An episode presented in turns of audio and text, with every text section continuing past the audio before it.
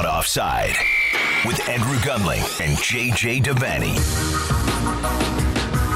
Oh, yes. Caught offside from the Upper West Side of Manhattan and from an apartment in Brooklyn, New York. Andrew Gunling, JJ Devaney, part two of the EPL Preview Spectacular. What's up, brother? Oh, Andrew, I'm so excited. This is it. The the end is near. We've got a great mailbag. The listeners have really stepped up to the plate and eaten whatever has been on the plate because that's what you do when you go to the plate. And uh, it's going to be a great podcast. And we've got a great guest. Oh, do we ever? Danny Higginbotham. Cannot wait for this conversation. You've seen him, of course, on NBC Sports over the past year. You remember him as a as a Premier League player.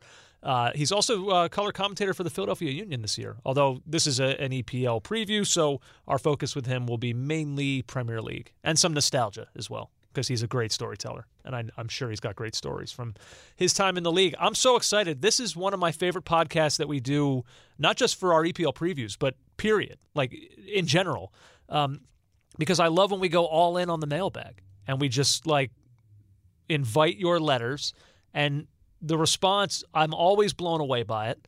And once again, our listeners have been phenomenal. They have come out in full force. We have an awesome mailbag, and uh, I'm super excited about it. At the end of this podcast, JJ, of course, we will do our predictions. They're utterly meaningless unless they are correct. And like we always say, we uh, we do not forget we revisit them at the midway point of the season and we revisit them at the end of the season. So we're not just like we don't just throw stuff out there, hope that everyone forgets. No, no, no. We hold ourselves accountable because you that's that's what you the listener demands and deserves, quite frankly. I, I got to be honest. I, I hate my uh, predictions. I hate predictions in general. As anyone who knows me down the years on this podcast, they know I am crap at them, and I don't like doing them. But but Andrew, I have done them again because that is what we do at this time of year. Yeah, as a general observation, the, I, I also found them very difficult this year. And I think it's because I feel like I'm coming into this season where I don't necessarily have a bad feeling about a lot of teams. Like, I, I maybe it's just, uh, generally speaking, on this podcast, you know, I know we make jokes, oh, it is a bright future, all that stuff. But I think generally speaking, I'm more of the optimist on this show, and you're more of the pessimist. And I feel that that is shining through with me as I approach the season when I'm when I was previewing and, and looking at these teams. I feel like I, I, see a lot of teams through shiny rimmed glasses. Yeah, and I, I think for me in my predictions, what what I found was uh, there was a lot of things that were just screamingly obvious to me, and I decided to kind of maybe push against it a little bit because otherwise it'd be very very boring, and I don't want to put out rote uh, answers that we've given every year. Although in the mailbag, it's interesting. One club I feel exactly the same way about as I did uh, last summer. So. It is. It is also your nature to be a contrarian. No, I, I enjoy conversation about football more than anything. I think that's the best the best thing about about the game is that you you can you can look at it from a bunch of different angles and that you're not just completely consumed by your own club. Like the, the modern Twitter fan is and I'm not talking about our listeners here because our listeners, in fairness, are are pretty well rounded. But the modern Twitter fan, I can't hack. Who, are you know, the tunnel vision, my club, um, oh. just my club, my lens. How can I degrade everybody else? And not take a care or an interest in, in, the rest of the league. I can't do that. I mean, look, that's a huge element of fan culture. That's not that's not just Twitter culture. I, I, think there's an element of fan culture of either you're with us or against us. You can't. Like, can I can can I say that maybe maybe maybe you think that that's the case, uh, but I have some friends, and I'm thinking of one in particular, uh, a Leeds United fan, and he's brilliant. He is the most committed Leeds fan you will ever meet. He has the the ticket stubs, the the the airplane miles across Europe following this team through good and bad uh, mostly bad in the last decade. And he can talk about other teams, other clubs, other players, and and, and praise other players. Oh yeah, and it isn't it isn't all about Leeds with him. That fan is, I would say, in the minority right now. Um, yeah, maybe maybe there's some truth to that. You know what I find with myself as a fan when I'm speaking with other Tottenham fans, like I have no problem, and uh, you know that's not entirely true because on this podcast I, I, destroy them at times as well.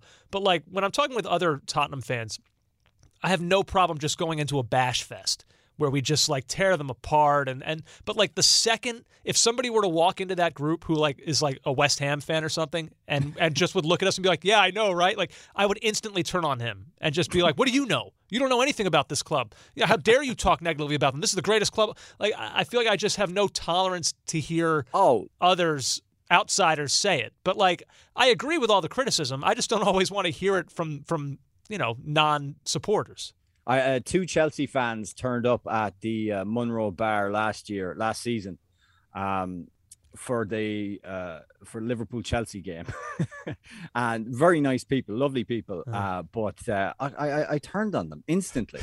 I started calling them Tories, and uh, you know, um, Oh my sing- god. singing anti-Chelsea songs, the whole thing. But we had a laugh about it. Like they, Yeah. you know, they were they were educated or they were uh they had the emotional intelligence to know that I wasn't like attacking them. It was just a bit of a bit of uh that bit- terrible word banter. I, oh, I, was- took- I cringe when you say it. uh, bant. That one. That's the one I thought you were going to say. Yeah. No, but we had we had a bit of fun and it it, it was fine. And um, they're uh, very self-aware Chelsea fans. They Yeah. know they know exactly why people don't like them, and um, and and and that's great. You can have fun with them. yeah, most fans So, are uh, good people. We love them, Yeah. and they are the lifeblood of the show. And on that note, let's do it with the mailbag and speak to them directly. Uh, let's go. I'm gonna Uh, let by the you, way- you- yeah, you take us through, my friend. All right, okay. It's uh I'm the pilot. I'm the captain now. Um, let me just say you can contact us throughout the year. Uh, email caughtoffsidepod at gmail.com, Twitter at CO Soccer Pod, Instagram caught offside ESPN. Uh, we are not the website caught offside. I got a I got an email uh, from a listener who uh, just this morning who was disagreeing with us on a point we made in pod one, and he said, "I love your podcast. I also love love your site. I visit it regularly." No, no, no, no, no, no, no, no, no. Caught offside site site has nothing to do with us. Okay, Yeah. we're just a podcast, a great podcast, albeit, but we are we are not a website. I don't know who was here first. I'm not sure. I don't even know if I care to go back and find out. But I, I would not be opposed to a name change. Um, Or are we a brand now? brand awareness is important. Andrew Oh. pushes glasses to the center of his nose. Um, and I think you need to uh, recognize that in this uh, current environment. Let's begin, Andrew. Let's begin with a character from Seinfeld. Hello, Newman. Mm, it's Newman. Hi, JJ and Andrew. Now, before you push it aside, JJ, I've put it all together completely. Tons of your listeners, including myself, play and enjoy Fantasy Premier League. This is true. I took the liberty to set up a caught offside Reddit. So that's r forward slash caught offside pod. And I've created the FPL League caught offside podcast. Nothing needs to be done on your part. It feels like a ransom note. Uh, shout out the Reddit community on the preview podcast. Whoever wants to play can join. Those who do not can just ignore. Also, if you guys ever want to administer the league, let me know and I'll relinquish it to you guys. Love the pod. Thank you, Newman. That's amazing. That is amazing. Now, couple of things that, I actually, legal- I, I've never actually been on Reddit, so I don't even know how to navigate it or what any of that means. But the fact that Newman went to those lengths, uh, that's amazing. That's awesome. By the way, New, Newman is right. We've been sleeping on this for far too long, and, and probably because we have kind of busy lives, it's it hasn't been possible for us what, to do this ourselves. And and also, what do you mean? Start a Reddit page, or No, or get no. in on Premier League on Fantasy no Premier League? create create. People have asked us before to create a fantasy Premier League um, league for uh, for all our listeners, and I, and this is not me being boastful, but there is thousands of you, and that's that is beyond us. So uh, to to administer and run that league seems like uh, it seems like a bit of trouble. So listen, Newman, here's what I'm going to say to you. Everybody, uh, caught offside Reddit. So that's r forward slash caught offside pod, and the FPL league is called Caught Offside Podcast. Um, so guys, have at it. Enjoy yourselves. Uh, just to be, just to keep this all legally above board. This is nothing to do with me or Andrew. We have uh, we are not sanctioning it. We're saying go ahead and enjoy yourselves. Uh, nothing to do with ESPN. And please, please, please don't uh, come uh, to a situation where this uh, fantasy Premier League spawns into something that ends up on 4chan. Hey, what do you think Fantasy Premier League is? You did it for a Andrew? year. Andrew, it's a gateway. It's a gateway to darker things, and you know it. You're, you're very.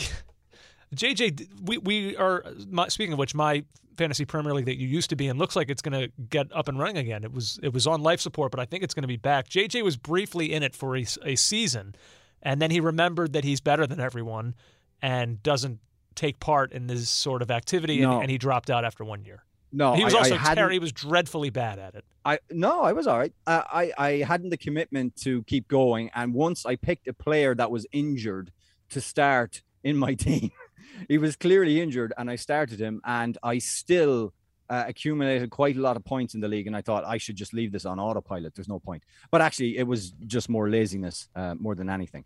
Um, shall we move on? Of course, yeah. Uh, Jonas in Washington State. Uh, I would like to begin this email with a big "Oi." Hey guys, to say I am concerned about this forthcoming season for Everton is an understatement. Oi. Liverpool connections aside, Rafa Benitez would not have been on my short list of managers. Beyond him, this team was terrible at times under Ancelotti. I am not even sure our star player, James Rodriguez, is committed to the cause enough anymore. As for incoming players, uh, Demarai Gray and Andros Townsend are not impressing me very much. Have you any words of optimism for me, Andrew? Well, optimism is all in the eye of the beholder. It depends what your expectations are. Like I don't look at this Everton side. You know, I mean, maybe we could have teased ourselves last season going into the year with Carlo Ancelotti, with James Rodriguez, uh, Allen. We thought was going to be a, an impact signing. We could have maybe teased ourselves into thinking, okay, Everton could can flirt with top four. I don't. You can't do that this year. Uh, so if you know if that's what the hope is of Everton fans, and as it should be, by the way, I mean they should see themselves as a club that can battle for a spot in the top four. Of But but that's not what this team is, at least not to me. Now, if I wanted to try to be optimistic, uh, I Try. could say, you know, last season they dealt with meaningful injuries, so it's hard. You know, like James Rodriguez. Um, you know, so it's hard to predict that again. Like I, so I, I would say let's just assume for now that you won't have that in the same way. And I would also say that a lot of your best players are young and only just touching their prime now. Calvert Lewin, Richarlison, both 24. Uh, ben Godfrey, 23. Moise Kean, 21. Tom Davies, 23. Uh, I so think Moise Kean is probably going to be gone, Andrew. is he? Well, Yeah. all right. Well, at any rate, I mean, it's there's still some, you know, some fairly young players. I, I don't know if I fully agree with Jonas saying that he's questioning if James Rodriguez is committed to the cause enough anymore. That feels a little bit unfair. But ultimately, being optimistic is hard here because I don't know that they've made improvements. Like he's right in the email to point out Demarai Gray, Andros Townsend. I don't think they've done a lot in the transfer window so far to improve. I think that they've probably downgraded at manager going from Ancelotti. Even though I like Rafa Benitez, I don't know that I have him quite on the same level as Ancelotti. Um, so yeah, if you're an Everton fan coming into this season not excited, I I get it. I understand that. Um, I'm just going to give you this. Raf is a winner. 13 trophies across his career. He had to work with a lot less at Newcastle, albeit you don't really want Everton to be finishing in a Newcastle position. Uh, you want more than that, right? Everton will be organised. There's young players, like you said. God- Godfrey might learn a lot under him. Um, if he can get a note out of Richarlison, uh, Dominic Calvert Lewin, and of course James, might not be as bad as you think. It's worth pointing out that JJ is the same person who, on part one of this very preview special, suggested that Everton will be flirting with relegation this year. So I take take his do- optimism with a grain of salt. Uh, uh, listen, dum dum. That was called baseless predictions. That So was like your, your, your bad pre- bad prediction amnesty. That was what that was. Come on, please stay true to the vision. No, it's a prediction that you, you know you're going out on a limb, but you you said it for a reason. You didn't just pick them out of a hat. You Yeah. cou- so you know you yeah, it's an out on the limb uh, prediction, but you wouldn't have said that about a team you had a good feeling about going into the season. Fair enough. Um, Harsh Patel, uh, he thinks that this season uh, teams are going to try and copy Kante's destroyer role at Chelsea. Uh, what are our thoughts? Um, I'll give you my thoughts pretty quickly. Yeah. Don't think it's possible for another team to recreate what N'Golo Kante did in the latter half of Chelsea season or the Champions League final. Not a hope.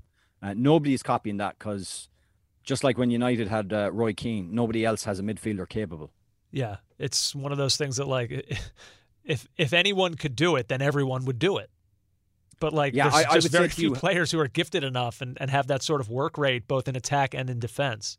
Yeah. It's not easy. I would say I would say to Harsh that um, it's a copycat league. Football is a copycat uh, a copycat game. Uh, you know, systems develop, people copy them, but it is not a cyborg game where you can generate N'Golo Kante uh, times two. Not going to happen. By the way, I was um, I was just looking up stuff about Chelsea, and I came across uh, an article.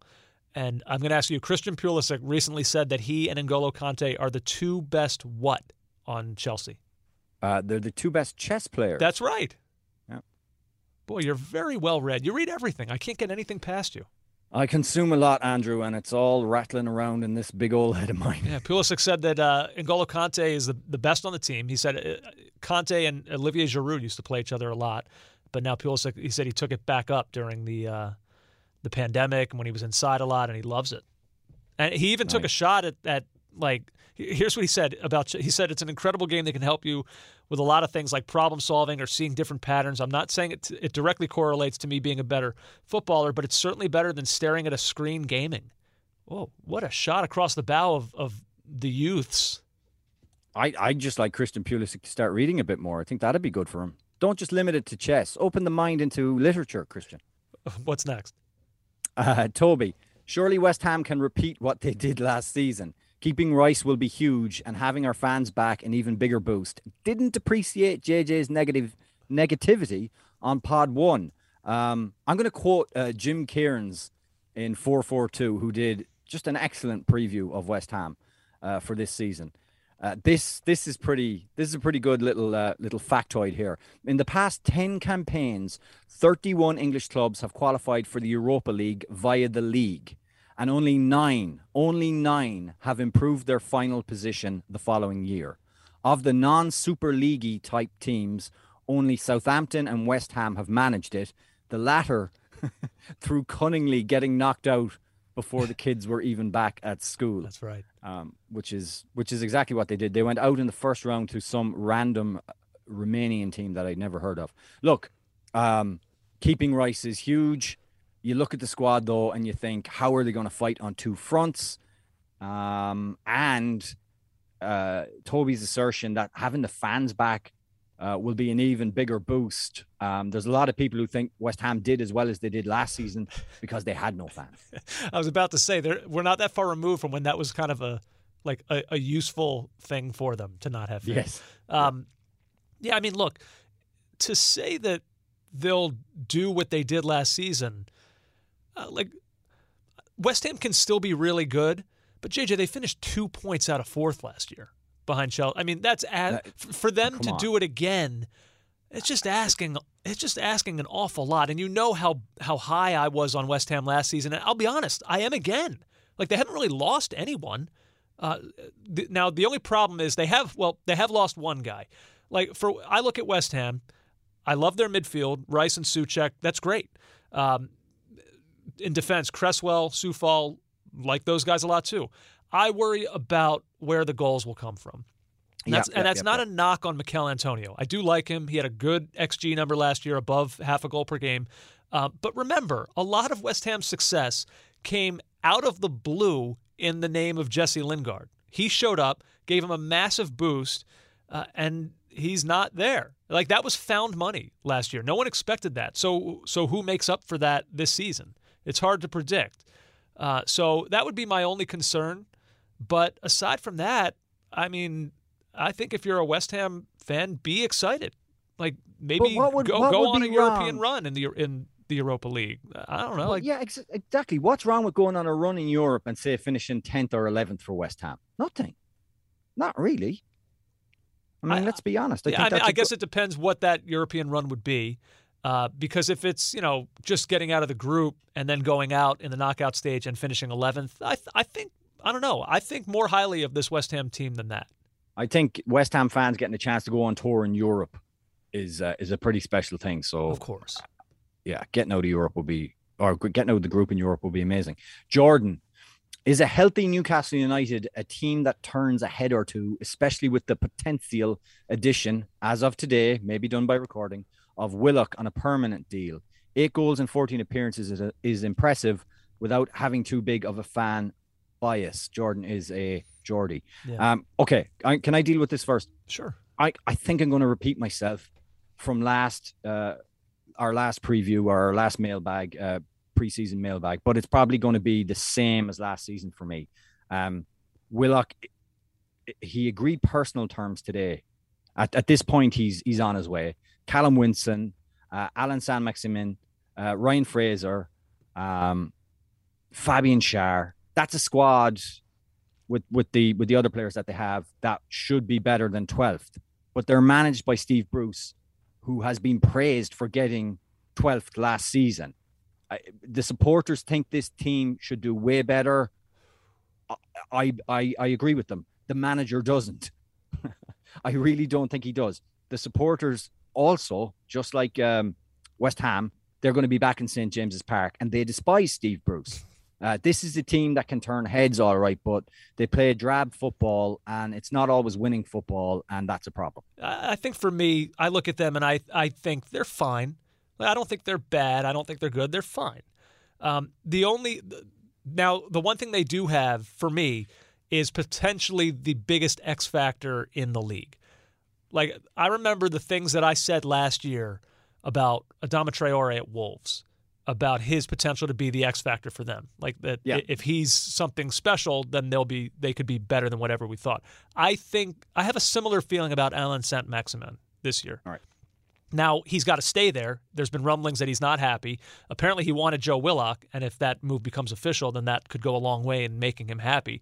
But he's just such an enigmatic lightning rod. Like he can be so electric and so fun, or he can be difficult. The, the Guardian did their preview on Newcastle, and they did a focus on St. Maximin. They called him Oh, yeah? uh, a maverick, almost elemental talent. He petrifies opposition defenders. Intelligent, independent minded, and sometimes ill disciplined. St. Maximin is virtually indispensable to Newcastle. I mean, it, like we say, you just said, Steve Bruce, drab, but he's not. And so I just wonder if he can kind of like break through that and be sort of that fun figure on the team that can help set up Callum Wilson and put other guys in, in good positions. Um, because he's he's different. He's different than whatever you think of a Steve Bruce team to be. And if, if he's allowed to play that way, then I think he could be a lot of fun and maybe carry them a little bit, maybe a couple places higher than whatever we look at them as right now. Fundamentally, I agree with you, but I don't think it's going to happen because ah, I, they need to change a manager. That's my view. And uh, it's a view that I voiced to his son, Alex Bruce, on Twitter um, in a conversation that descended rapidly. Uh, Andrew, Wait, many wait, people. when when was this? Um, uh, so uh, Steve, I think, or Alex. No, Alex tweeted a something that was written um, by Steve Bruce uh, about Steve Bruce by a journalist, and it was it was information, by the way, that had been gleaned from the training ground. Like the journalist didn't make it up, and Alex Bruce was attacking journalism, and I didn't like it, so I retweeted it and kind of said, uh, "Look, there's there's a lot of things that have been." Uh, said about Steve Bruce that are definitely unfair, but attacking journalism isn't the way to go, or whatever. And then Alex Bruce responded to me, and we had a bit of a back and forth. But um, yeah, he's he's always going to bat for his dad against journalism, which Well, I'm I okay with the first part of that. I think Yeah. any self-respecting person will go to bat for their dad. Um, I don't know. I, Yeah, I have to and I see do- before I take sides. I want to see this conversation. I'll, I, I've got to dig it out um, from the archives. Boy, you have a uh, fascinating history with Newcastle and their managers. I really do, and the whole fan base. Yeah, very Um, interesting. Andrew, many people want a blast of EPL back for more. Can you provide that, please? EPL back for more. That's all you get. Uh, one more time. EPL back for more. That's going to have to do, you guys. Uh, Nuri Yank. Uh, the Nuri Yank gets in contact with us. Thoughts on this, lads? I don't understand why Chelsea are such favorites now. Are people sleeping on LFC? The team is back to full strength, and our key players were not used a lot in the summer tournaments. Um, and this is a article by the Liverpool Echo, uh, Liverpool FC News. So it's going to have a slant for the fans on it, but it's true. Liverpool are written off by all 20 BBC pundits as title predictions are delivered. So 20 of the BBC pundits, uh, Mark Lawrenson, ex-Liverpool, Alan Shearer, uh, uh, Jermaine Jenas, etc., etc., etc. None of them had Liverpool as title winners.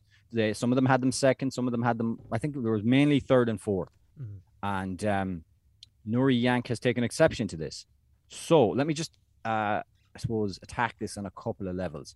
Like first of all, uh, you know why the reigning European champions, who in the last 12 months have spent 300 million on Europe's best talent and have one of Europe's more astute managers in charge, are favourites for some people. Chelsea are not a weird pick to be favourites for the league, okay? And they may not win the league at all, but as we sit here in early August before a ball has been kicked, it is not impossible to see why some pundits would tip them for the title. And I say this as a Liverpool fan. I don't think people realize as well how much pundits hate preseason predictions. And honestly, they are mostly bollocks anyway. You are guessing nine months ahead in a sporting competition with the best knowledge available to you. By the way, the transfer And- window is still open for another two and a half weeks. Right. Like, the transfer we don't even window- know what the teams are. It's it's such a good point. Um, uh, by the way, Andrew, last Christmas, even within a season, you don't know what's going to happen. Last Christmas, uh, December nineteenth, Liverpool hammered Crystal Palace and went five points clear. Mhm. Right, and you text me and you said, "I think that's that. They could win it by 10. And look at the way things happened after that. So I stand know, by that. By the way, um, also, I just Liverpool being back to full strength. I would argue that a little bit. Apart from the fact Robertson has just got injured and is out for a few weeks with an ankle injury, there are some unknowns, right? So Virgil van Dijk is coming back from the ACL. We know that isn't always a straightforward linear thing. There's often complications on the way. Hopefully there won't be, but you can pick up niggling injuries. A midfield without Gini Wijnaldum, how will that be? He started 34 of the 38 games in the league last season. We don't know what Liverpool Uh, are going to be and how the midfield's going to be reformed without one of their main starters. Sadio Mane, can he regain his form? Roberto Firmino, will he regain his form or is this a decline? Outside of Jota and the front three, who is there to help out from the bench? Big question. Depth. There are some young players to be excited about for sure, but there are senior players that need to contribute that haven't yet. Keita, Minamino, etc. I'm optimistic actually, and I've enjoyed preseason watching the Liverpool videos. They look really sharp. I, I agree with you, Nuri Mick. They look good. They look fresh. Um, but to have doubts, and for some people, including Jamie Carragher, those doubts are enough to say that Liverpool won't win the league come May. That's that's okay. Like we shouldn't be getting upset about that. they're fascinating to me coming into the season, Liverpool, because uh, the Van Dijk thing is so interesting. Because, like you say, on paper, seeing him return to that team.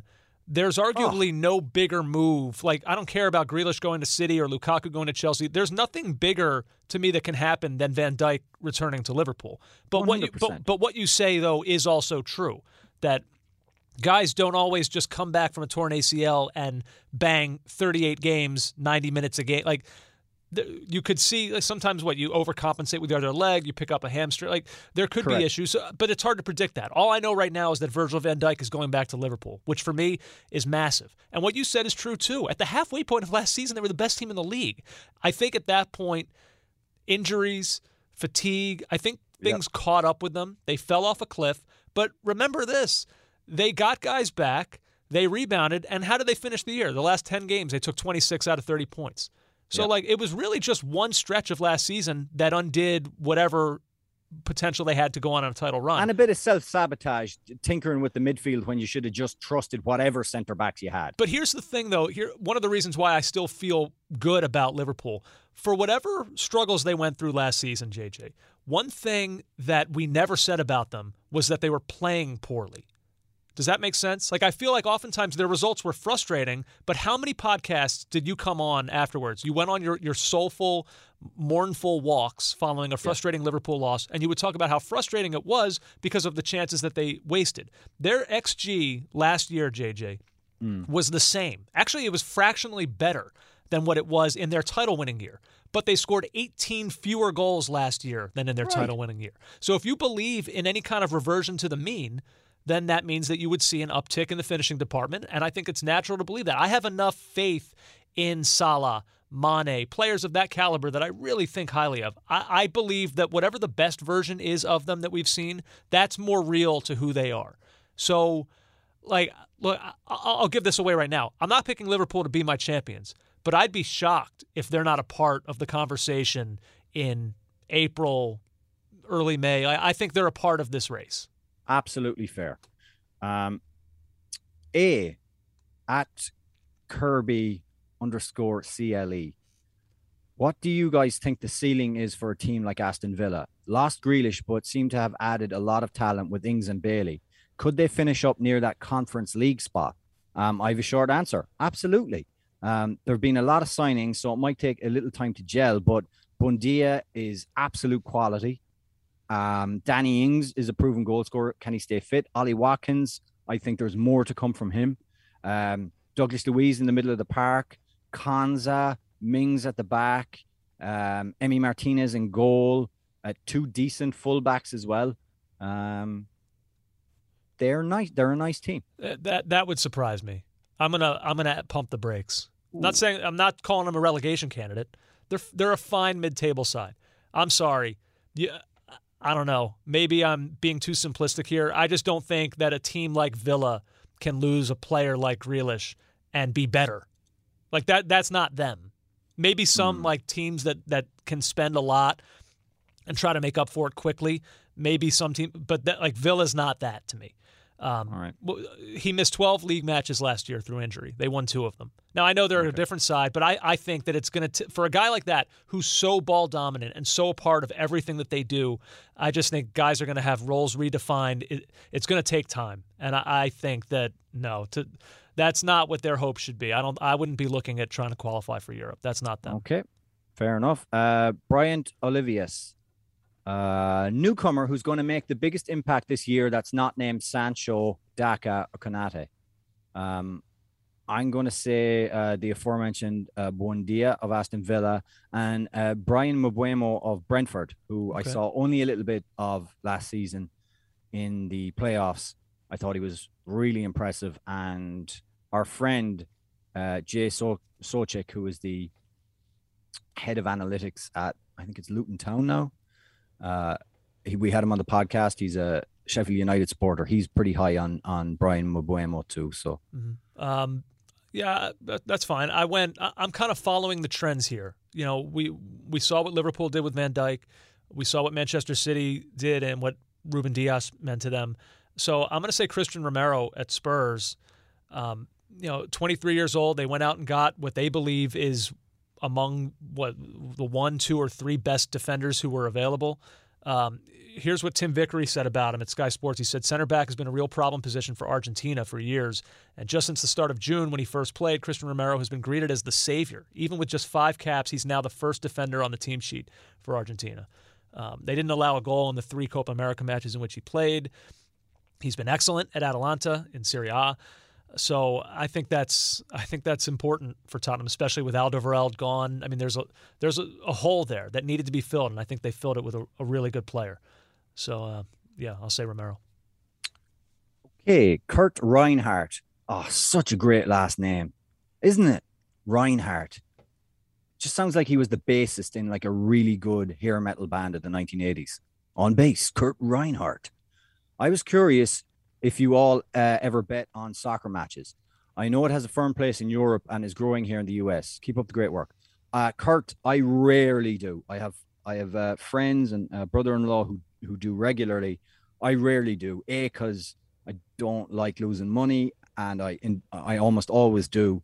Um, and uh, having a fairly relatively addictive personality, I it's not a, a road I'd I'd like to go down. Now I don't judge anyone who does nor do I ju- judge anyone who takes uh, sponsorship money from from betting, whatever.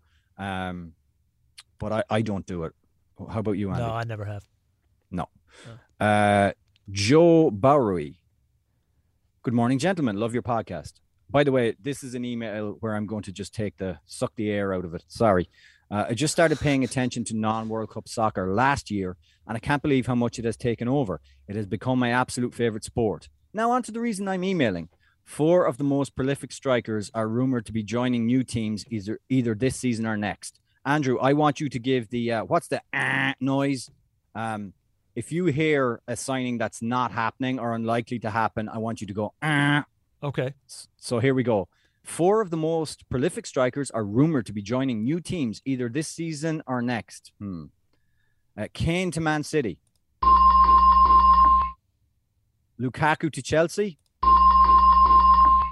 Lautaro Martinez to Arsenal. and Haaland to Man U. Is there a maybe sound effect? Mm, I can't see that. Maybe. Do the maybe one. I don't have a maybe one. But Just go, if I had a hmm. maybe, I would Just go, s- Just go eh or something like that. maybe. All right. Uh, how exciting will it be to watch these four go head to head and throw Liverpool in the mix? It's going to be a great time to be an EPL fan. Um, yeah, it won't be this season though. It, Uh, by the way, uh, can I? Is like okay, fine. If you want to talk about players who are outside of the EPL coming in, like Lukaku, uh, Yeah. Martinez, Haaland, okay, fine. I would take exception with the first one, the Kane to Man City. I don't know that. I, uh, will this? Would that be a move that people are celebrating? Oh, that's so much fun! And imagine you're an inter- uh, imagine you're an Internazionale fan and you're watching your club go through this fire sale. No, right, but but he's but he's talking from a Premier League fan perspective. So I, I'm Mm. I'm gonna I get what you're saying, but I'm gonna try to see it through his eyes. He wants he loves this league. He wants as much talent as possible way, in this league. What? Where would Arsenal have to finish this season for Lautaro Martinez to go to Arsenal? Yeah, I don't know. Let's be- I, I Let's be real. That, They'd have to win the league. uh, I don't Oh, know. I don't Andrew, that's know. not hap- that move's not happening. I, I mean, I, he would have been linked to Tottenham, was my perception. But Yeah, I, I saw that as well, uh, and I was like, "Huh, Jesus, In- Inter seriously are short of cash here." yeah, yes, Yeah. Josh Hinton is concerned about City not having an out-and-out striker. I think we dealt with this before, but he does bring up a good point. It took the season of Gundogan's career and what a dozen goals that nobody saw coming for us to go on a run in January and February to win the title, and we only did it on 86 points. Josh thinks it's going to be 90 plus this season, which I don't think it's going to be 90 plus, but maybe uh, I see. it's not I see crazy. his point. Maybe I, I actually think City. I, I I thought about what he was saying, and basically what he's saying, he's saying if there's, you know, when you spread the goals out, uh, in the way that City did, because it's not like uh, Ilkay Gundogan scored like 30 goals. He didn't. But if you if you do what they did with goals last season, uh, it, it requires uh, a lot of guys to hit a lot of uh, you know decent form and do like a Liverpool on it with the front three and spread the goals out. But even then, like when Liverpool did do that, Salah is still scoring in the in the high twenties. Um, I yeah, think there's a there's a guy from Manchester City that I think is about to blow up. okay, And unfortunately, so I was going to make this guy my when we do our predictions later. I'll give this one away now too. I was going to make this Phil Foden my Golden Boot prediction.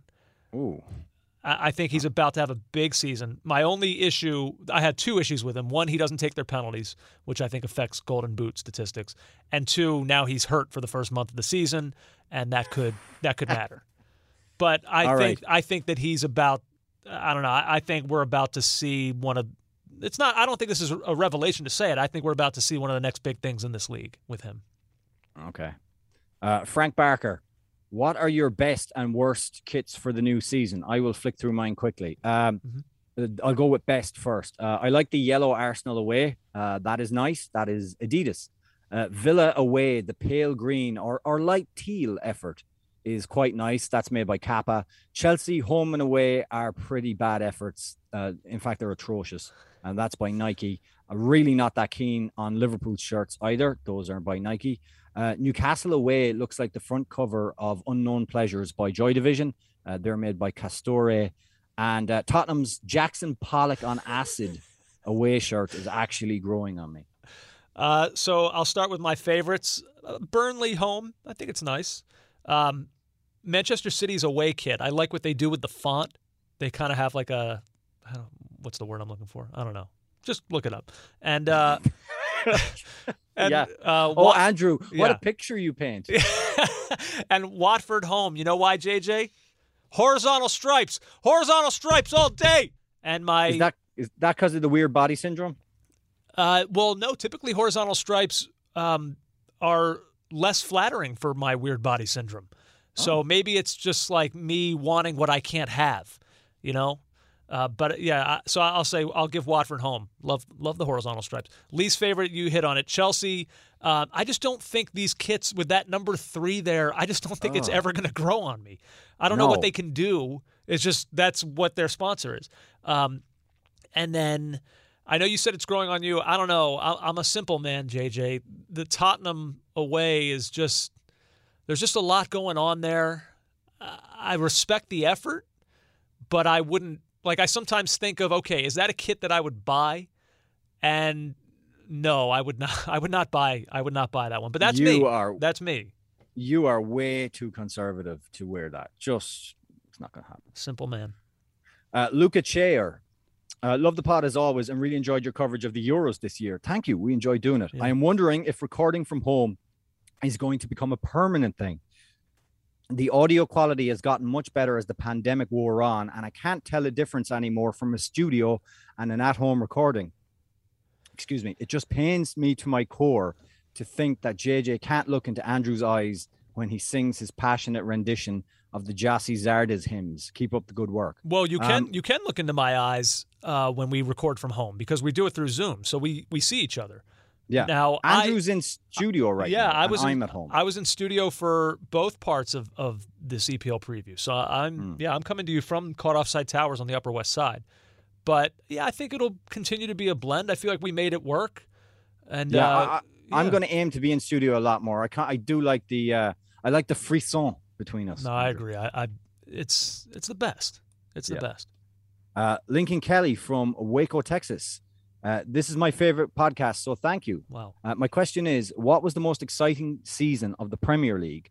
I loved all of your songs that you have composed EPL Back for More, Rap Battle, and I'd forgotten about this one the Christmas Uh, album. The, Christmas album is so good.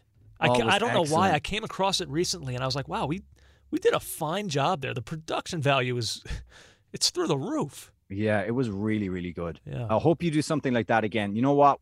yeah. Uh, we might do another Christmas album. Uh, he says, "Go Spurs." Um, favorite, most exciting season in the Premier League. Do you want to go first?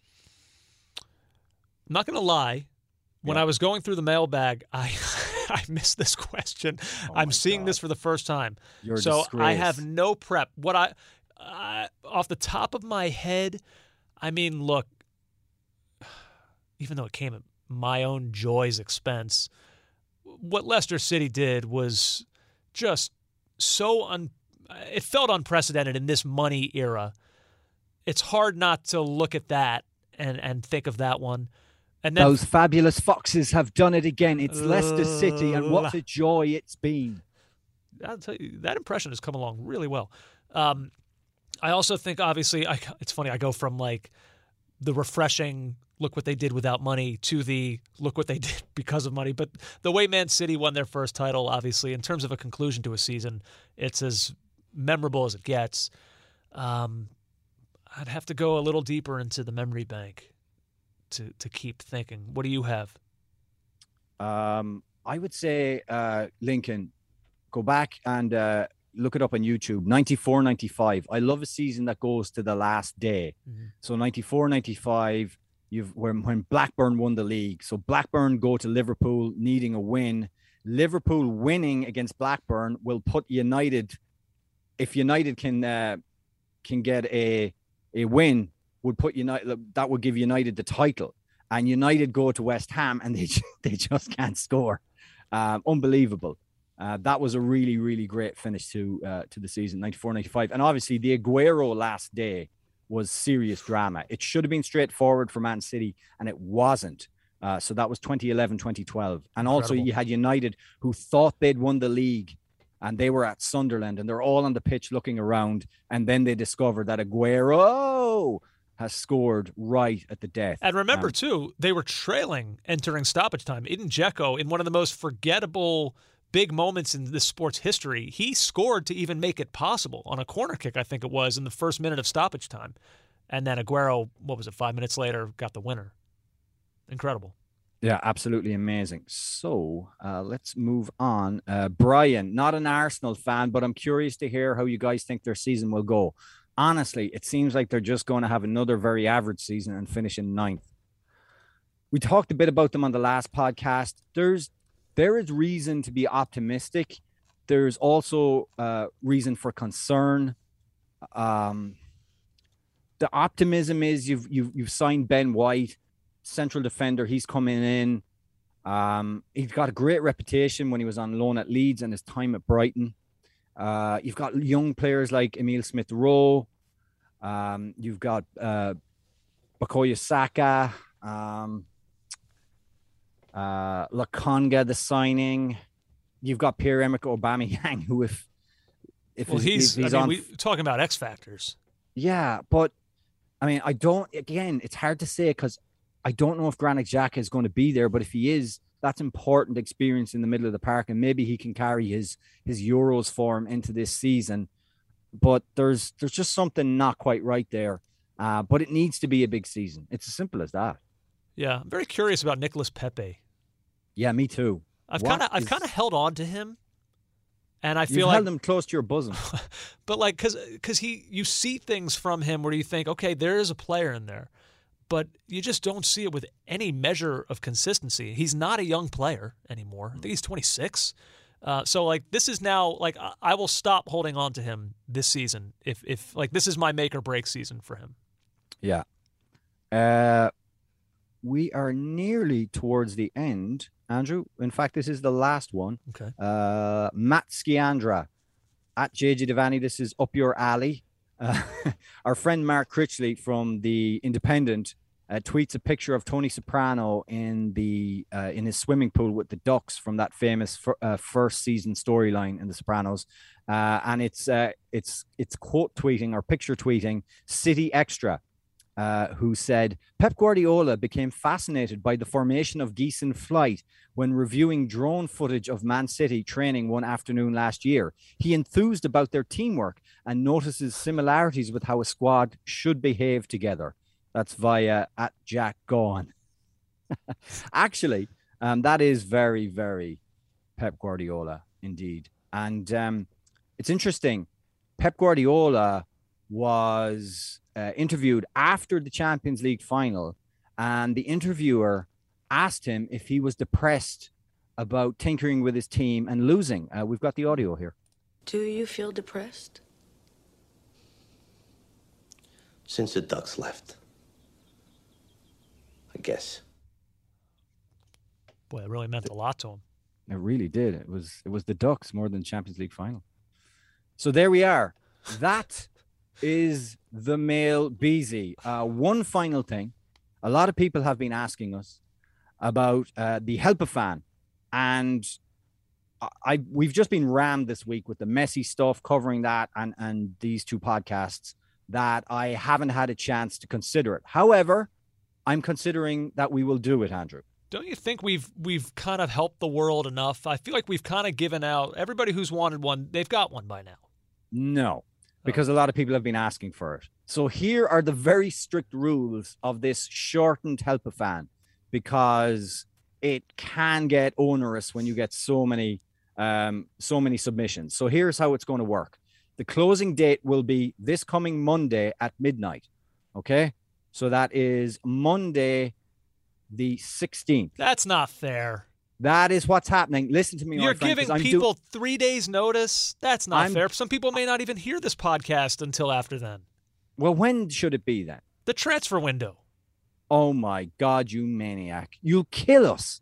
First of all, I don't even want to do this. You took it upon yourself to say you're doing it. So this is all you. But I'm just saying you can't give people only three days.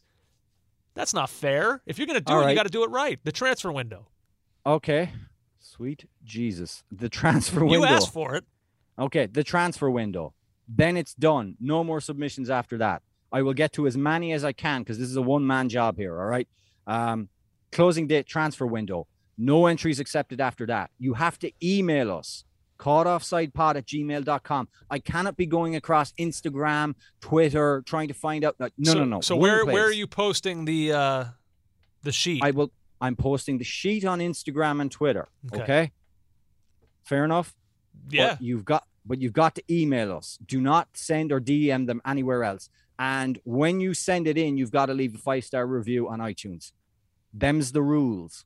Well, in that case, I would tell people to just go ahead and do this anyway. Uh, we will take as many five star reviews as we can possibly get.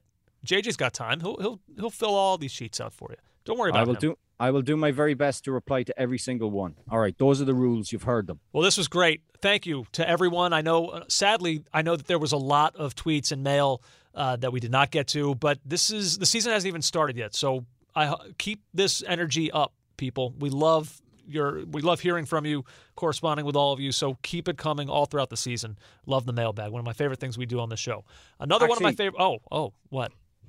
One final note. I'm so sorry.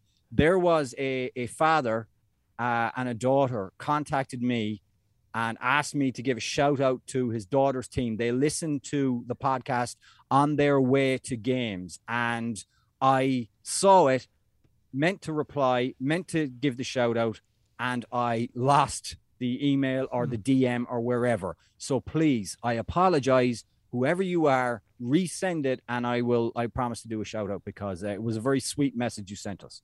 Can't wait for our next segment coming up here, JJ. We're taking a quick break. We'll be back on the other side from NBC Sports, former Premier Leaguer Danny Higginbotham on the program next. Don't go anywhere. More caught offside up next. Oh, all right, JJ. Part two of the EPL season preview rolls along. We've been talking about this. We've been so excited for it. You, of course, remember him as a longtime Premier League defender. I remember him, of course, as a, a standout for the Gibraltar international side. You've watched him here in the U.S. on NBC and this season in MLS as well, one of the voices of the Philadelphia Union. So excited right now to have Danny Higginbotham on the program with us. Danny, what's up, man? How are you? I'm good, thank you. How are you both doing? We're doing well. We're doing well. We're very excited. I mean, soccer has essentially not stopped this summer, and here we are, bang! Like the Premier League season is at our doorstep, and so we we're diving in. And here we go. Let, us start at the top for me. The, the European champions, Chelsea, won the Super Cup yesterday. Looks like at time of recording, it looks like they're about to sign Lukaku. I don't know that it's 100% official yet, but I'm going to assume that it is. It, it feels like morale is high at Stamford Bridge right now. What, what's your impression of them heading into the season? I think they're in a really good place. I think you have to put them as, as one of the favourites for the Premier League. I think Tuchel's come in. He's defined the style of the team. Obviously, you know, the majority of the time playing with a with a back three. I think one of the things that they've got in their favour is like Lukaku. You're talking about him coming out. I personally think that you know that that will get done. You know, there seems to be so much talk talk of it and, and it getting close. That's the focal point that, that Thomas Tuchel's obviously after. But then I think you look at players like Timo Werner, you look at players like Havertz, you know, it, it's going to be their second season. And, you know, sometimes it can take time for players to adjust. A lot of people have been talking about Timo Werner, you know, well, what's going to happen with him? Because obviously, you know, there's only one centre forward that's going to be playing. I may be in a minority, but I don't think he's a centre forward.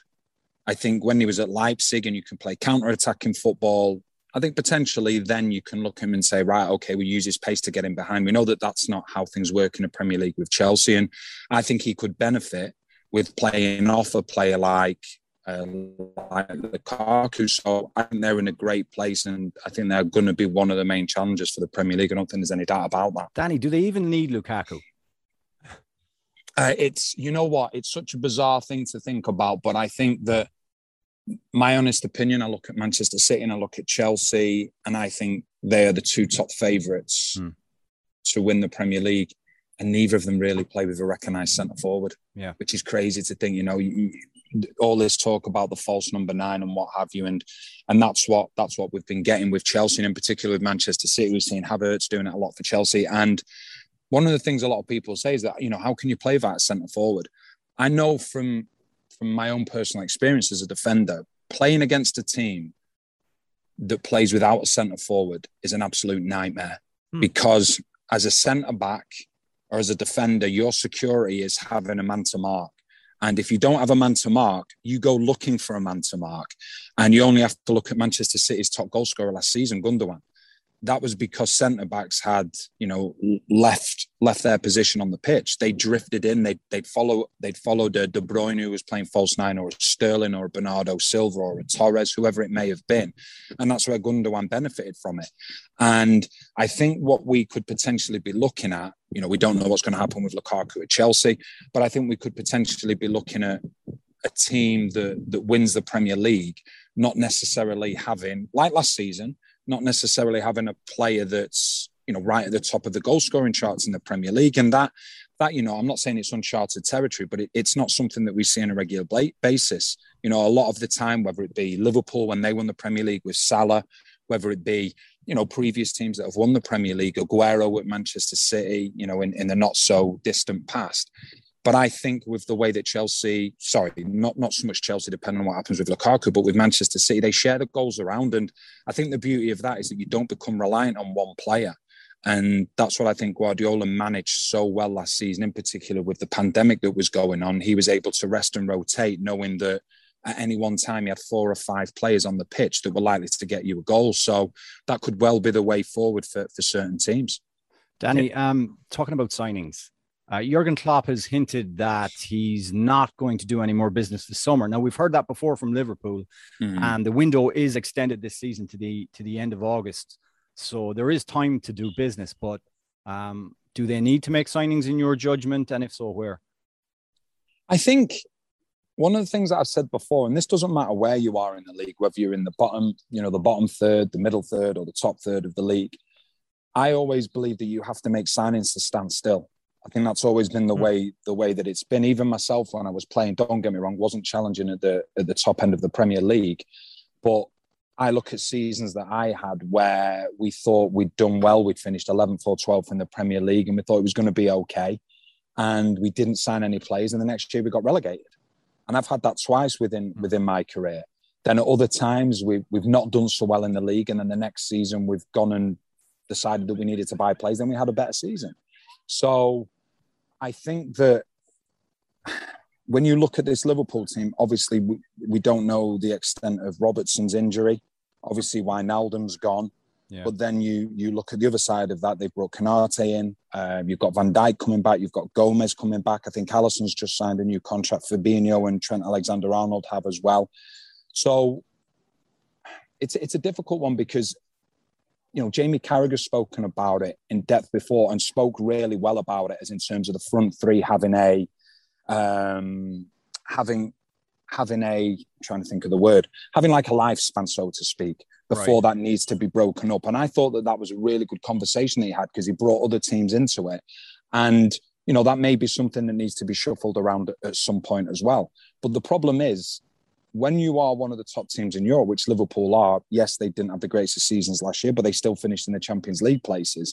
Is that when Jurgen Klopp came, he was very intelligent about making signings. I remember he came towards, I think it was like November time, something like that when he came. And I think what he did then, mainly from when he joined the club until the end of that season, all the players were on trial. And I think that he looked it and thought, right, these are the players that are going to come in the come on the journey with me. And then he did things slowly but surely, brick by brick, made the signings that he thought were going to make the team better. And inevitably, more often than not, when he signed these players, they all made the team better. The problem that Jurgen Klopp has now, which is the same with any teams that are successful, is that you go from fishing in a really big pond where you can buy a certain amount of players that are going to improve your team to a really small pond. And that's where Jurgen Klopp is at at the moment. There are only going to be a select few that are going to make his team better. But those players that, you know, realistically are going to make Liverpool better also cost a huge sum of money. And we know the way that things are in the world at the moment. We know even even the top clubs have suffered because of it. So therefore, Jurgen Klopp's probably looking and thinking, okay, yeah, I want to improve my team, but for me to improve my team, it could potentially be costing 50, 60, 70 million pounds just to get one player yeah. that's going to improve this team. So that's a, I think that's a difficulty that he has. Um, people are talking about Van Dijk coming back. I think it's brilliant, you know, as a neutral. I think it's great to see him back. He's one of the best centre backs in, in world football. But the one thing I can say from my own experience of having a similar injury to that, I was always told when you're out with an injury, however long the length of the injury that you're out for is, that is predominantly how long it takes you to get back to your best. And I agree 100% with that. So I would love to see Van Dijk come back and be the Rolls Royce that he was before injury. But I don't think that just happens. You know, it takes time. You have to get your match fitness. You have to get used to to being back in the Premier League, which is, regardless what anybody says, the best league in the world. So that could take a little bit of time.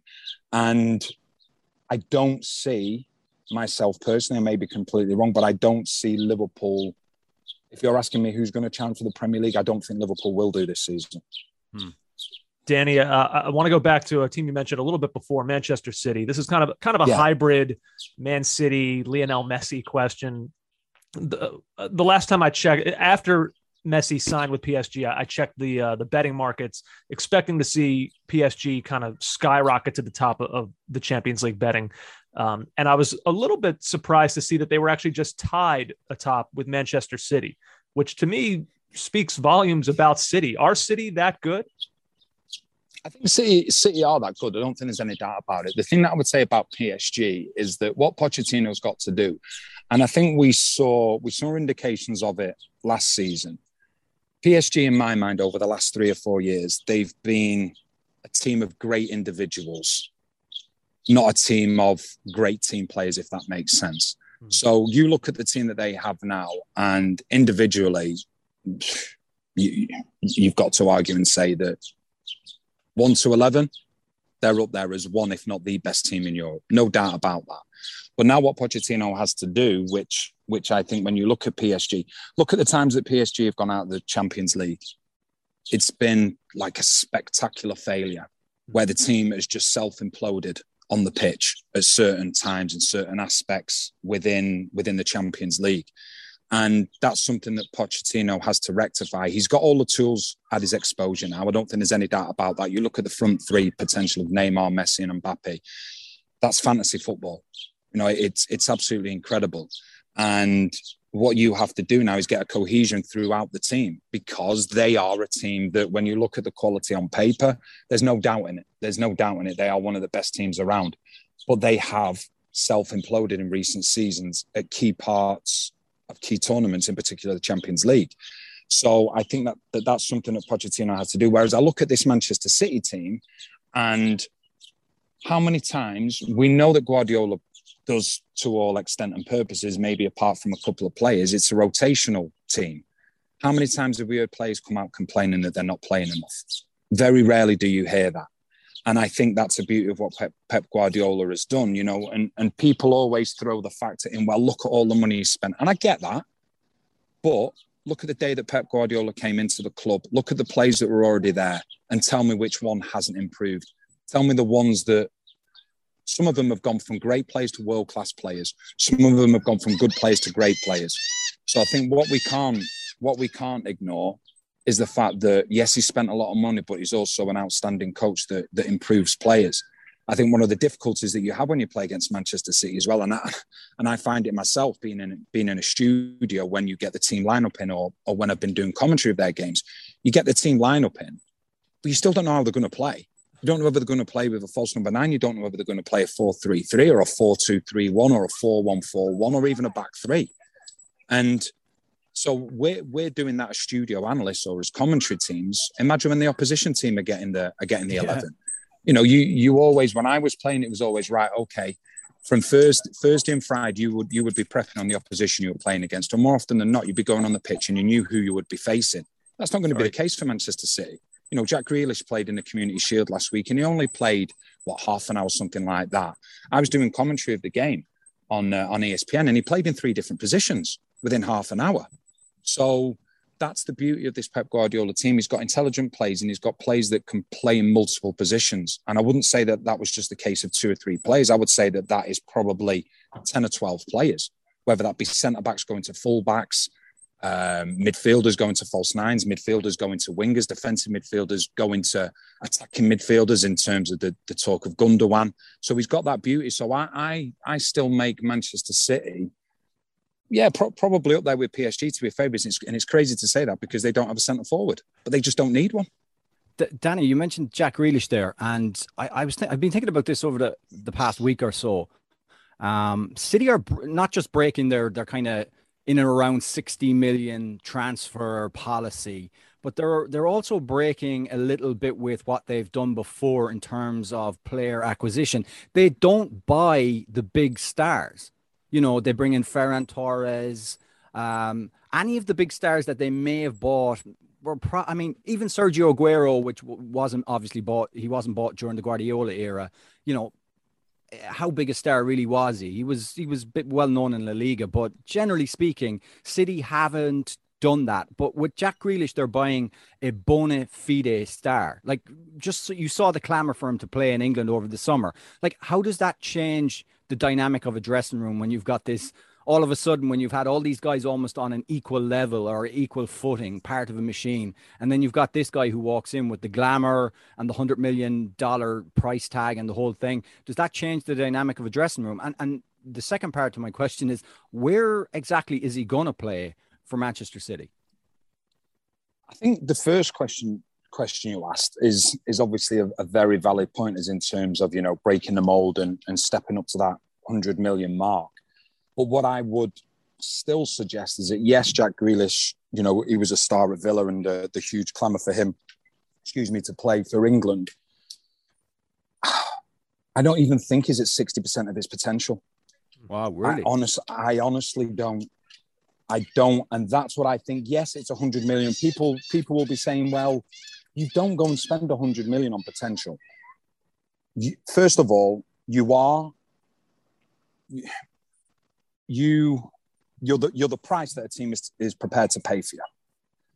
But by the time Guardiola is finished with Jack Jack Grealish, I think we're going to look at 100 million pounds and go, that was a drop in the ocean. I know it's bizarre to say it in football terms. It's crazy, but it's the way the world. It's where we are at, and and obviously, you know, I know that the pandemic has slowed things down for certain teams, but I think his potential is massive. And I think that yes, they've gone and spent all of this money, but I don't think Jack Grealish is anywhere near his true potential yet. So You've got so, to remember. Sorry to on, cut sorry. across you. Da- sorry, mm. Danny. Just to cut across you. So you don't think like my worry is that like he's going to be subsumed into this city system, and he's going to become another part or a cog in a system, and that the individuality is going to be sucked out of him. You you see it the opposite. I see the opposite because I, I, go off examples and I go off De Bruyne, who I think is a, is a great right. example of that. You know, he's had injuries and what have you. He's played in multiple positions, arguably the best midfielder in the world at the moment. Um, you look at you look at players that are improving all the time. You look at Gundogan. There's no way that any of the three of us would would have said that he would have been Manchester City's top goal scorer. I look at Raheem Sterling. Okay, you know, a lot, a, few people have said that you know he, he's, he's had a little bit of a quiet time, but there's no doubting that that his ability has come on as well. Mahrez as well. I think his ability. I think he's come on. I look at this Manchester City team, and I don't think I can't. I can't name many players or any players that haven't improved under the coaching of Guardiola. You know, there's the argument that people say about about Mendy, but Mendy's really struggled with injuries. But if I look at every other player from back to front, every single position, players have improved. You know, and, and what people tend to forget is that the question that you hear being asked at the moment, where does Jack Grealish fit into this team? Where does he fit into this team? Well, let's look at players that that have come in since Guardiola's been at the club. There's only really been you look at Dias and you look at um, you look at Ederson. Other than that, I don't think there's been too many players that have come in and been in the starting 11 for like 25, 30 games in a row. They've all slowly but surely integrated because Guardiola has a, has a specific style of play. And I think that the players have to adapt to that. It's unique in the way that he plays, the methods that he has. So any player coming to the club, they have to learn the ropes first and then they grow from strength to strength from, from there.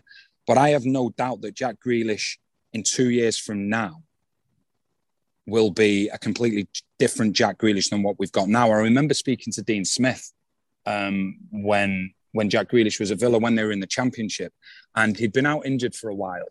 And I remember speaking to Dean. It was actually before they played uh, the derby against local rivals Birmingham City, and Jack Grealish was coming back from injury, and and Dean Smith had given him the captaincy. And I said to Dean Smith at the time, I said, you know, it, have you given the have you given him the captaincy because you know, you want him to remain at the club because there's a lot of interest from from Premier League teams. He's like, no, I've given him the captaincy because he is a leader. Hmm. He's a leader on the pitch and he's a leader in the dressing room. And then the following game that I did was Birmingham versus Villa, and it's where that fan ran onto the pitch and smacked him and smacked him. Yeah, that's right. And most players would have been really shaken up from that. He grew from that and he got the winner yeah. in the second half. And that told that that showed me a lot about Jack Grealish. So when we talk about Jack Grealish, we talk about the ability that he's got. We talk about, you know, the, how good he is on the ball, the assists that he makes, the goals that he scores. But what is very rarely talk, rarely talking about is his leadership skills, because nobody defines him as as a leader. But when you when you get to the nuts and bolts of it, and you actually get to speak to a manager that's managing him, and you see a different side of him, that's going to be something that Pep Guardiola will have taken into consideration as well. And I just think that like I say, I may be proven wrong, but I think 100 million is going to seem is going to seem cheap in a couple of years, just because of the play that Jack Grealish is, the amount of um, room I think he has for growth, and the coach that he's working under as well. Danny, just a couple more for uh, for you here. Yeah. So generous with your time. Um, Harry Kane. uh, I've gone back and forth on this so many times. Is he right? Is he wrong? Is Levy right? Is Levy wrong? Tottenham should sell. They shouldn't. Help me. Where, where do you where do you stand with this situation? Who's right? Who's wrong? What should they do? I, I need guidance here. I go back to um, 2018 when when he signed a six year contract. I think it was. I think it was something like that. Yeah. 2018, I think it was. He signed a new six year contract. So he's contracted to, to Tottenham for for another three years. Straight away, that that makes it very difficult for him to move. I think we're in a unique period of football at the moment where ordinarily, if a player's got three years left on his contract, goes down to two years, a significant chunk of his transfer fee will have been reduced. I don't think that's going to be the case with Harry Kane. I think that we're now looking at a point where there's probably a couple of clubs that could potentially afford him. I think we fast forward a year, those those clubs are still going to be able to afford him. Um, financially, football is going to be in a better position. So I think we're in a unique position where Harry Kane, with three years left on his contract, is going to be worth the same with two years left on his contract because of what's going on in the world at the moment. So I think that's something that goes against Harry Kane. I think the fact that when they signed their new contract, what they should have done, um, which I think it was something that, that Jack Grealish's camp had, was have a, a sell was have a, a buyout clause in there. Yeah. Then there's no arguments.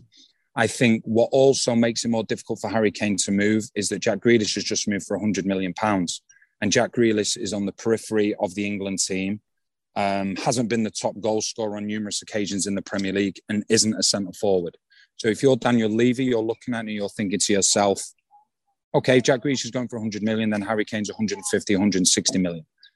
Because you know what you're getting straight away with Harry Kane is in terms of arguably, arguably being one, one, if not the top goal scorer in the Premier League year after year. So that makes it that makes it more difficult as well. So I don't think, unfortunately for Harry Kane, I don't think he holds many cards. I really don't. I can see why Manchester City want him because he is an all-round centre forward. People talk about Manchester City, myself in particular, playing with a false number nine. He is a false number nine. He, he can drop into that number 10 position, create space in behind. He can be that focal point for a team as well whenever it's needed. But I just don't see him leaving Tottenham. And I think that he's going to have to get his head down, which I'm sure he will do. But I don't think I don't think they went about it the right way as in terms of what they've done in the last few weeks. I don't think they've helped the cause. Last one for me, uh, Danny. Uh, Mm. It's been a, it's been an an interesting week for for looking back, and there's been a lot of tributes paid to this man. But for my money, the best midfielder of the Premier League era turned 50 on Tuesday, and he is your uh, former teammate, uh, former captain of Manchester United, and he bought he brought you to Sunderland. Am I right in saying that? He that? did. Yeah. Uh, he's Roy sorry. Maurice Keane. Um, uh, just go on. a legend, genius. I got a little bit frustrated actually because the um so people were doing tributes to to him and quite rightly so, you know, for his for his 50th birthday and things like that and everything that he's done in the game. And an extract was taken was taken from a book that I did um, a while ago, and it, and it was taken it was taken uh, by the Athletic. I said absolutely no problem at all, absolutely fine. So they did it and they put it all in there, which was brilliant. But then other other companies then just took little bits that they Yeah. wanted to take, and they missed the top bit off and they missed the bottom bit off. So obviously, the fact of like the thing that's been going around at the moment is the team talk that he did before a game. You know, you're this and you're that, so just enjoy being this and you're that. What they didn't put was the top bit said for me was an absolute inspiration. Being being from from the from the very start when I used to clean his boots and he used to give me his his old high tech boots, but to him giving him giving me his old Diadora boots, from making my full league debut for United at Old Trafford with him as my captain. So that that bit was missed missed off, and then Which the is- bit at the end. Go on, sorry. That was a real shame. I saw that. Uh, basically, Roy Keane at uh, at, at halftime uh, in a Sunderland game where you were, I, I, I can't remember. Was it, or was it before the game? It was before the game, yeah. Yeah. So he basically said uh, Sunderland were in a bit of a rut, and he basically said, "Lads, lads, you're rubbish." Uh, he used stronger language than that. You'll keep being rubbish, but go out and enjoy yourselves, or something like that. That's Yeah, what you. and- that's what you are. And um, it was unfair though because you you did. I read the athletic piece. You did you did praise him fulsomely. Uh, the the whole the whole the bit that you just mentioned there that was part of the praise and that's the thing that i got a little bit frustrated about is that they missed the top bit off and they missed the bottom bit off and the bottom the bottom bit was that that just rallied us completely and it was like right we're going to go out and we're going to prove we're going to prove a point to to the manager. It was reverse psychology from him. You know he he may have believed what he said he may not have believed what he said. And it was what i said it was straight out of the brian clough book which i'm sure it was. But it was it was genius from him. And that's why i got so frustrated because they've just taken this middle bit they've not put context with it. And that's that for me has been has been the annoying bit and the frustrating bit for me the one thing that i saw having having trained with roy keane mm. day in day out having been fortunate enough to make my full debut with him as as my captain and for them for them to be managed by him was was just unbelievable and you saw what made him tick as a manager. And there's no surprise that in that first season, the season that I had with Sunderland in the Premier League, you look at how many late goals we scored because that was that was him. That was the drive that he installed into his players. And we went out against Aston Villa. I think you know they they were one of the the, the better teams in the Premier League at the time, and we got a one-all draw. I scored. Um, it was a, it was a great result for us. And what what Roy Keane did before that game was whichever way people want to take it genius and and that's why it was important and i even put it like on my on, on my social media on my twitter account is that for context and i had i put the whole piece on there but you know i suppose you become accustomed to that and we've seen it time and time again with with people over the years people certain certain companies will just take what they think is going to create clickbait or a headline and Yeah. I, understand that but from my side of things it has to be put in context because he was nothing but an absolute joy to to be on the same pitch as him, whether it was playing playing with him or against him. I remember when I was at Derby and we were near the bottom of the league. This was the 2000, I think 2001, 2002 season. And we were playing, we were playing United at, at what was then Pride Park. We took the lead. We went 1 0 up. They scored two goals, went 2 1 up. And they started showboating to a certain extent. We got back and we drew the game. And I remember going back in the dressing room afterwards and I was like, that wouldn't have happened if Roy Keane was playing. Roy Keane wasn't playing in that game because 2 1 to them would have become 3 1 and potentially 4 and 5 1. And that's what he brought to that team. It was like, it doesn't matter what the score is. If you're 3 or 4 nil up, you keep going. And for me, he has to be one of the best midfielders that I've ever witnessed in the Premier League, whether that being fortunate enough to play with him or less fortunate to play against him because of the way he controlled games. And he never got credit, in my opinion, for his distribution either. yeah, I- His distribution with the ball at his feet was incredible. He was always known as this player that could spoil things and and would get in amongst and have the battles with Vieira, which were which were intense and which were amazing. But what he didn't get credit for was just how good he was on the ball. So, like I say, you know, I'm I'm glad that I've had the opportunity to actually put the full context out there rather than just some clickbait that, that's been taken um, that's been taken out and you know put the start of things and the end of things on there because he was Yeah. a genius. Yeah, I agree with you, Danny.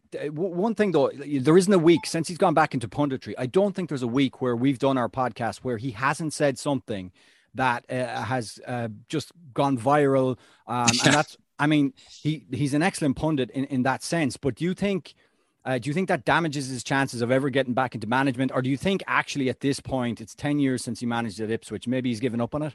Yeah, I suppose there's two, there's two ways of looking at it. I think I think the problem is now, and like when I speak to managers before I do games now, it's one of the hardest. It's one of the hardest things now. When I was when I was in the dressing room, you probably had two or three different types of characters that, that the managers had to had to man manage. You know, it was the lads that you could give a kick up the backside, the lads that you know you you you, you had to massage their ego to a certain extent, and the lads that you just left alone now I think you've got seven or eight different characters, and each Yeah. each one has to be treated differently and individually. And that's the way the world. That's the way that the world is evolving. It's the way that, that everything's evolving. So the man management side of things now becomes probably more important than ever, because in order to get the best out of certain players, they have to be treated a certain way, you know. And I saw that, like I say, when I was playing, obviously not not to not to as great an extent, but that's the way that it is. And you know, certain players will will uh, will thrive under certain man management skills and things like that. But I just feel that, like when when I was in the dressing room, you know, I had some big characters that were my managers. I had Gordon Strachan, Jim Smith, Tony Pulis. You know, the few times with Sir Alex Ferguson, obviously Roy Keane. And oh my God, you know, like I can't believe he's just said that about certain things, but then it was forgotten about. And then you cracked on and you, you just got on with things then. And I think that's that's one of the things that you look at and think to yourself, it's difficult to be that way now. And you know, Jim Smith was Jim Smith was was one of the greatest I had. You know, may he rest in peace. He you know, I remember times he would absolutely destroy you in the dressing room, right up there with the best of them. And then five minutes later, he's giving you a massive kiss and it's just yeah. forgotten about. And and that's it. And it's it's having that ability to just go, right, okay, well, this manager's having a go at me because of this, and I can do better. The the best obviously I'm going on a little bit now, but the best bit of advice I got given was when I was, I think it was when I was 20 years old. We had the reserve team manager, Jim Ryan at Manchester United and he went on at me for about a year and a half every training session. The ball could be down the other end of the pitch. And it somehow came back to being my fault. And and I remember he, he we were we got changed at the cliff and we were driving around to Littleton Road and it was just after I made my debut and he got me in a car and went, Oh, what did you think about that? I said, Listen, it's my boyhood club. Things don't get much better than that for me. Um, and said, Have you got anything you want to ask me? And I was like, Yeah, so for the last year and a half, said, All you've done is come for me near off every single training session when I've been nothing to do with it. And he was like, Danny, let me give you a bit of advice now that's going to do you the world of good for the rest of your career. And he went, The minute a manager stops criticizing you and stops going on at you and stops telling you you can do these things better, he's finished with you. And that was something then that I just took with the rest of my career. And you saw that as time went along. And a lot of players won't understand it and they'll be like, oh, he's always having a go with this and that because he cares for you, because he thinks you can do better. Now, sometimes a criticism may really, really hurt, but I just feel that, like in football, you've got to understand that, like, even if you have an argument with your teammates, if, if the manager's telling you something, more often than not, it's because he thinks you can do better. Because you shouldn't have done this in this situation. The same with teammates as well, and and I think like that can get lost at times. But but no, Roy Keane was an exceptional player used to join in with us on a Thursday, and he was the best player on an 11 v 11. So yeah, management is changing as it's going along because the generation is changing as it's going along. So it becomes it does become more difficult, and, and the adaptation for a manager is is more difficult as, as the years go on as well. I, I know we're going long here, and we're kind of on a tangent now, but I'm just enjoying it. So I just wanted to ask you what of the different types of players that managers had to deal with in different ways wh- which type were you? Like i know i am delicate. I would have to be treated delicately. Uh, what were you someone who could take it? Oh I, I, got i got used to getting i got used to getting told every single saturday that i wasn't up to scratch. So you get used to it. But then but what managers do managers then come up with ways of doing things. So i remember tony pulis. He was he was really good at it. So what he would do you could be walking in right at half time and you could be playing really well. You could be having a good game as an individual.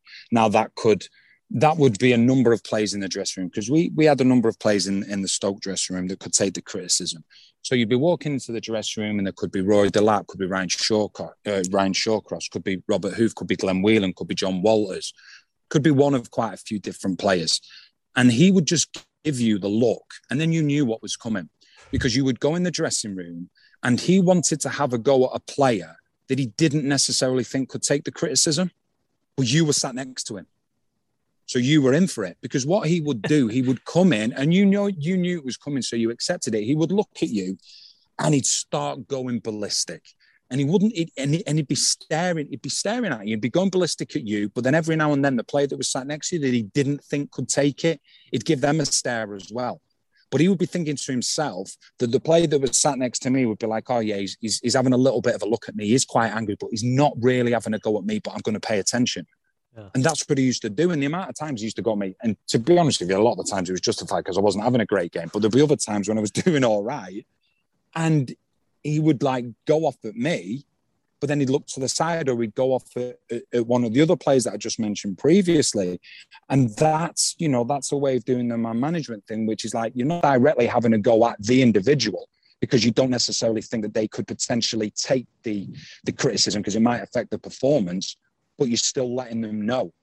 And there's just different ways of doing it. And I thought that Tony Pulis did, did that really well. And that's, I think, what what manager have, managers are having to deal with now because there are so many many different characters in the game. But I think that's I think that's the world over. And I think that's you know that that's not just football. That's everything as well as generations go on. Danny, the greatest documentary about football is on YouTube, and it's it's it's none of these Amazon behind the scenes documentaries mm. at Tottenham and Man City. It's Neil Warnock, Sheffield United, yeah. 2004 season, 2005, I think it was. It is unbelievable, and uh, I, what what and, and that's what it's I'm great. About. I've seen. Go on. I've seen some of the clips. There was one. I was quite a few months ago now where had Neil Warnock, and I think it had it side by side with Pep Guardiola and him, his team talked, and it was brilliant. But but there's there, there is no like people talk about like well this manager. There's no right and there's no wrong. There's success, and that's what it that's what it all comes down to you know and and that's that's how it is. And, and that will that will never change. At the end of the day if a manager's doing it this way but is having success then it's absolutely fine. We we get caught at times and i think we're in a huge point of it now. We're in a huge point of snobbery in football at the moment mm. where football has to be played a certain way. And if it's not played a certain way then it's not going to be acceptable. And that's that's what really frustrates me because in an ideal world yeah, you play football It's really pleasing on the eye and you win games and you win trophies and you win championships. There's a very, very small percentage of teams in the world that can do that. And for the rest of the teams, it's about getting results and it's about how you get those results. And I think unless unless you play a certain style at the moment, you don't get the credit that, that you deserve because it's not necessarily pleasing on the eye. And that's something that frustrates me a bit because, you know, there's more than one way to play football. You know, don't get me wrong, the best when they're cutting through teams with the best players, with the best managers, is absolutely brilliant to watch. But there's still other teams, excuse me, that are having success relative to what they are as a team that may play a different way, but they don't get the praise that they deserve. And that's why I'm always trying to give praise to that so-called lesser team because I've been part of those so-called lesser teams. When I was at Stoke, nobody wanted us in the Premier League you know, and, and we were called a rugby team by Arsene Wenger. But by the end of the season, it was like, oh, look at these. They're a good team. They're exciting to watch. You know, they've got this long throw. It is what it is. If we'd have gone and tried to go toe to toe with the top teams in the Premier League with a possession based football, we'd have been relegated probably with a record low points. So we played to our strengths and, you know, and we, and we stayed up in the league. So anyway, that's that's my rant over about that. Danny, you are you're the best. We've enjoyed this so much. We probably could have done it for another couple hours or so. Uh, we'll, we'll have to catch up again soon. We look forward to watching you all throughout the season and in MLS as well with the Union. Uh, thanks so much, man. We'll talk again soon. Brilliant. Thanks, gentlemen. Take care. Oh man, Danny Higginbotham, that was that was awesome. I, his that stories was, are incredible. That was really good. Uh, we we need to do a podcast with him where we get into uh, Sir Alex and Roy and yeah. all those great players that he was there to see and to witness at Old Trafford, and also his career at Sunderland when Roy was his manager. Uh, what what kind of player, in terms of how coaches deal with uh, their players, what what category do you fall into? Were you a, uh, a delicate soul like myself, or, or a tough Tommy? Huh? Um, is there is there is there possibly a middle point there? Um, because I was sensitive, definitely. Like I took criticism to heart. Um, but I but I always showed up and I was enthusiastic and I, I always gave of my best. So somewhere in the middle there, I would say. Um, also, uh, uh for clearly there, the elephant in the room, Danny was at the beach, and I got to say, I think I want to. I, I love the sound effects, and I think I now want to just drop in the sounds of seagulls uh, in all of our interviews. I think it's just nice, calming, and I think it would really do a lot to help this show. I'll tell you what, I can speak seagull, and the things the seagull was shouting oh. at Danny about you. Oh, wow! There was some pretty harsh words in there, and um, some possibly, uh, yeah, re- some really bad stuff. Huh. So that's where you took that. Interesting. You're really a good friend. Uh, EPL prediction time, JJ. Here we go. You ready? Let's go. Bottom three. I'll go first because I'm courageous. Brentford, Norwich, Sean Dyche, and Burnley gone. Ooh. Uh, in no particular order, Palace, Mm. Watford, Sean Dyche, and Burnley gone. All right, there you have it. Uh, manager of the year. I'm going to go out on a limb here, Andrew. Uh, a, a, a very big limb, one of the fatter limbs that I have. Okay. Uh, I'm going to say they're going to finish high enough that he's going to be in the conversation and could win it. Thomas Frank of Brentford. Holy moly. All right, I respect that. Um, so It's wrong. It's wrong, but I'm saying. Yeah, but it. but sometimes this this prediction isn't always about what it's literally going to be. Because usually I feel like this award just kind of goes to the manager of the team that wins the title. Actually, I wonder if history backs that up. At any rate, I kind of am doing something similar, not nearly to the extent you are, but um, I'm going to go with Brendan Rodgers, JJ. I think Leicester will continue to fight for top four. I don't think they'll get it, as you'll find out. I just gave that away, but I think that they'll fight, and so I want to kind of give a tip of the cap to Brendan. Mm. He's going to show tremendous character by again failing to get in the top four, and he's going to be manager of the year. What are you talking about, you madman? Are you high? I can't wait for Brentford to get relegated now after you talk to me this way. uh, let's see. Top scorer. I'm going to go first, JJ. Um, this guy, for me, penalty taking has a lot to do with this. So I had written down Lukaku, and then I thought, you know what? Jorginho takes those penalties. I don't know that it's going to be Lukaku. I think penalties are a big part of this. So I'm going to go Bruno Fernandes. It's a good pick. He'd want to uh, pick up from his uh, Euro slump, but it, it is a good pick. Uh, I'm going with Mohamed Salah. Hmm, okay. Player of the year.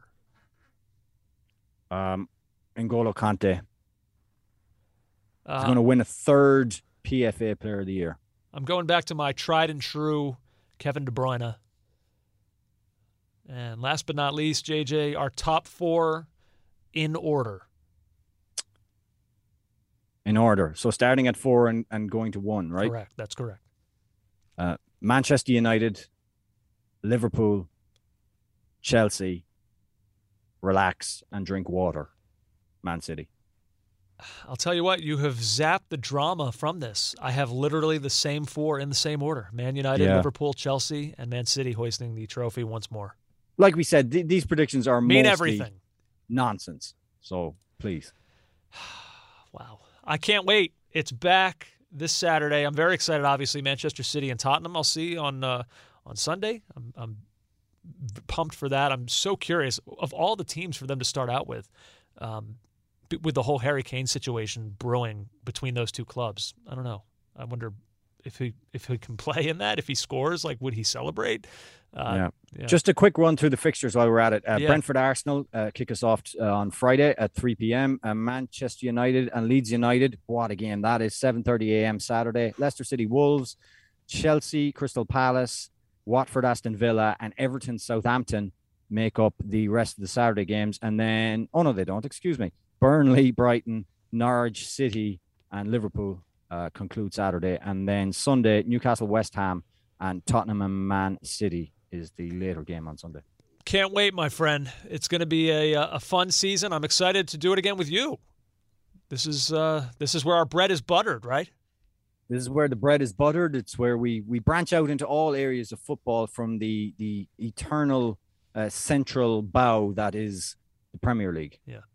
Well put. The cent- it's not a bough; it's a trunk. Sorry, a I trunk. actually don't even know what you're talking about. I've, I've kind of blacked out, and and uh, got to be honest with you. I'm tired at this point, I Andrew. know. So I am talking a lot Yeah. of poop. We've done a lot, obviously. I hope everybody enjoyed parts one and two of our EPL preview. If you missed it, I would suggest go back, check out. Um, on Wednesday, we had a special bonus podcast where we talked to Simon Kuper, who just has a book coming out now detailing Barcelona's rise and fall with Lionel Messi. The timing of, of that book is it's almost it's almost suspicious to be perfectly honest. He was phenomenal. That conversation was great.